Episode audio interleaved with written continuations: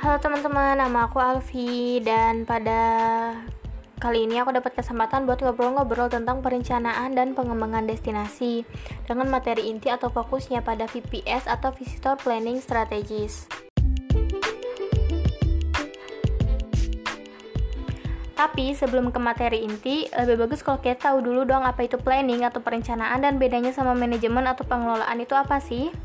Di sini aku bakal jelasin sedikit tentang perencanaan dan manajemen. Perencanaan adalah aktivitas pengambilan keputusan atau gampangnya kita sebut aja perencanaan adalah proses pemilihan. Perencanaan juga ditetapkan khusus untuk fokus pada pencapaian tujuan tertentu. Nah, sedangkan manajemen dalam pengertiannya adalah merencanakan, mengorganisasi, menjalankan, dan mengendalikan sumber daya.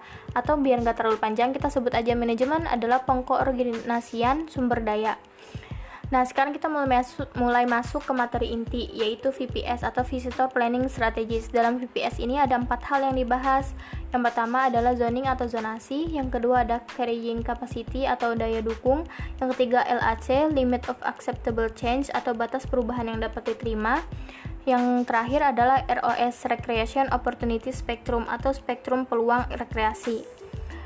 Nah, pembahasan pertama adalah zonasi atau zoning. Zonasi adalah strategi pengelolaan lahan yang dapat diterapkan pada skala spasial yang berbeda, misalnya dalam kawasan lindung di skala lokal nasional, menurut Holden tahun 2008. Zonasi pariwisata bertujuan mengintegrasikan pariwisata dengan lingkungan sesuai penggunaan lahannya. Penetapan zonasi pariwisata juga selalu berorientasi kepada aktivitas kepariwisataannya. Nah, yang terbaru pada 2017, UNWTO menyebutkan bahwa zonasi kawasan lindung ada tiga, yaitu yang pertama strict protection atau perlindungan utama, yang kedua wilderness atau tempat wisatawan hanya diizinkan berjalan kaki, yang ketiga adalah tourism, yaitu tempat melakukan pariwisata dan pembangunan fasilitas. Yang kedua ada carrying capacity atau daya dukung. Apa sih daya dukung itu? Menurut UNWTO, daya dukung adalah penggunaan maksimum suatu situs tanpa menimbulkan dampak negatif pada sumber daya, mengurangi kepuasan wisatawan, dan memberikan dampak buruk pada masyarakat, ekonomi, dan budaya daerah tersebut. Daya dukung kini menjadi konsep yang telah diterapkan pada pariwisata, khususnya dalam literatur perencanaan pariwisata. Tipe-tipe daya dukung juga ada empat nih yaitu daya dukung ekonomi, daya dukung psikologis, daya dukung lingkungan, dan daya dukung sosial. Nah, pembahasan selanjutnya adalah LAC atau Limits of, of Acceptable Change. LAC muncul karena adanya dampak negatif wisatawan pada kelestarian dari tarik wisata dan meningkatkan minat masyarakat dalam keterlibatan pengelolaan daya tarik wisata.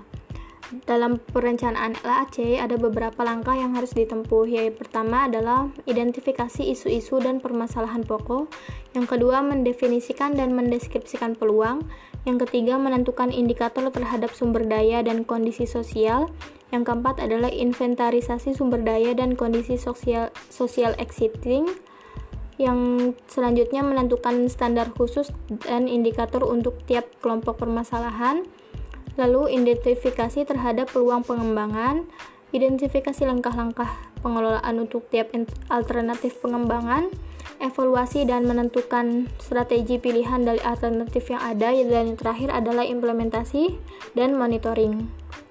Selanjutnya adalah pembahasan terakhir yaitu ROS atau Recreation Opportunity Spectrum. ROS awalnya menjadi sebuah konsep tentang pilihan aktivitas wisata di saat memiliki kesempatan dalam melakukan rekreasi. ROS didasarkan pada penyediaan sebuah rangkaian yang berbeda atau variatif yang ditawarkan dari kesempatan berkreasi di luar ruangan. ROS diklasifikasikan berdasarkan aktivitas wisata dalam kawasan yang belum berkembang hingga kawasan berkembang. Mereka yang membuat ROS mengasumsikan bahwa dengan memberikan keragaman aktivitas wisata, maka dampak negatif akan berkurang. Dampak negatif berkurang dengan mengalokasikan kegiatan berdampak tinggi ke lokasi yang lebih tangguh dan kegiatan yang berdampak rendah ke lokasi yang kurang tangguh. Dalam mengidentifikasi ROS, donasi itu sering digunakan juga. Sekian dulu dari aku. Dadah.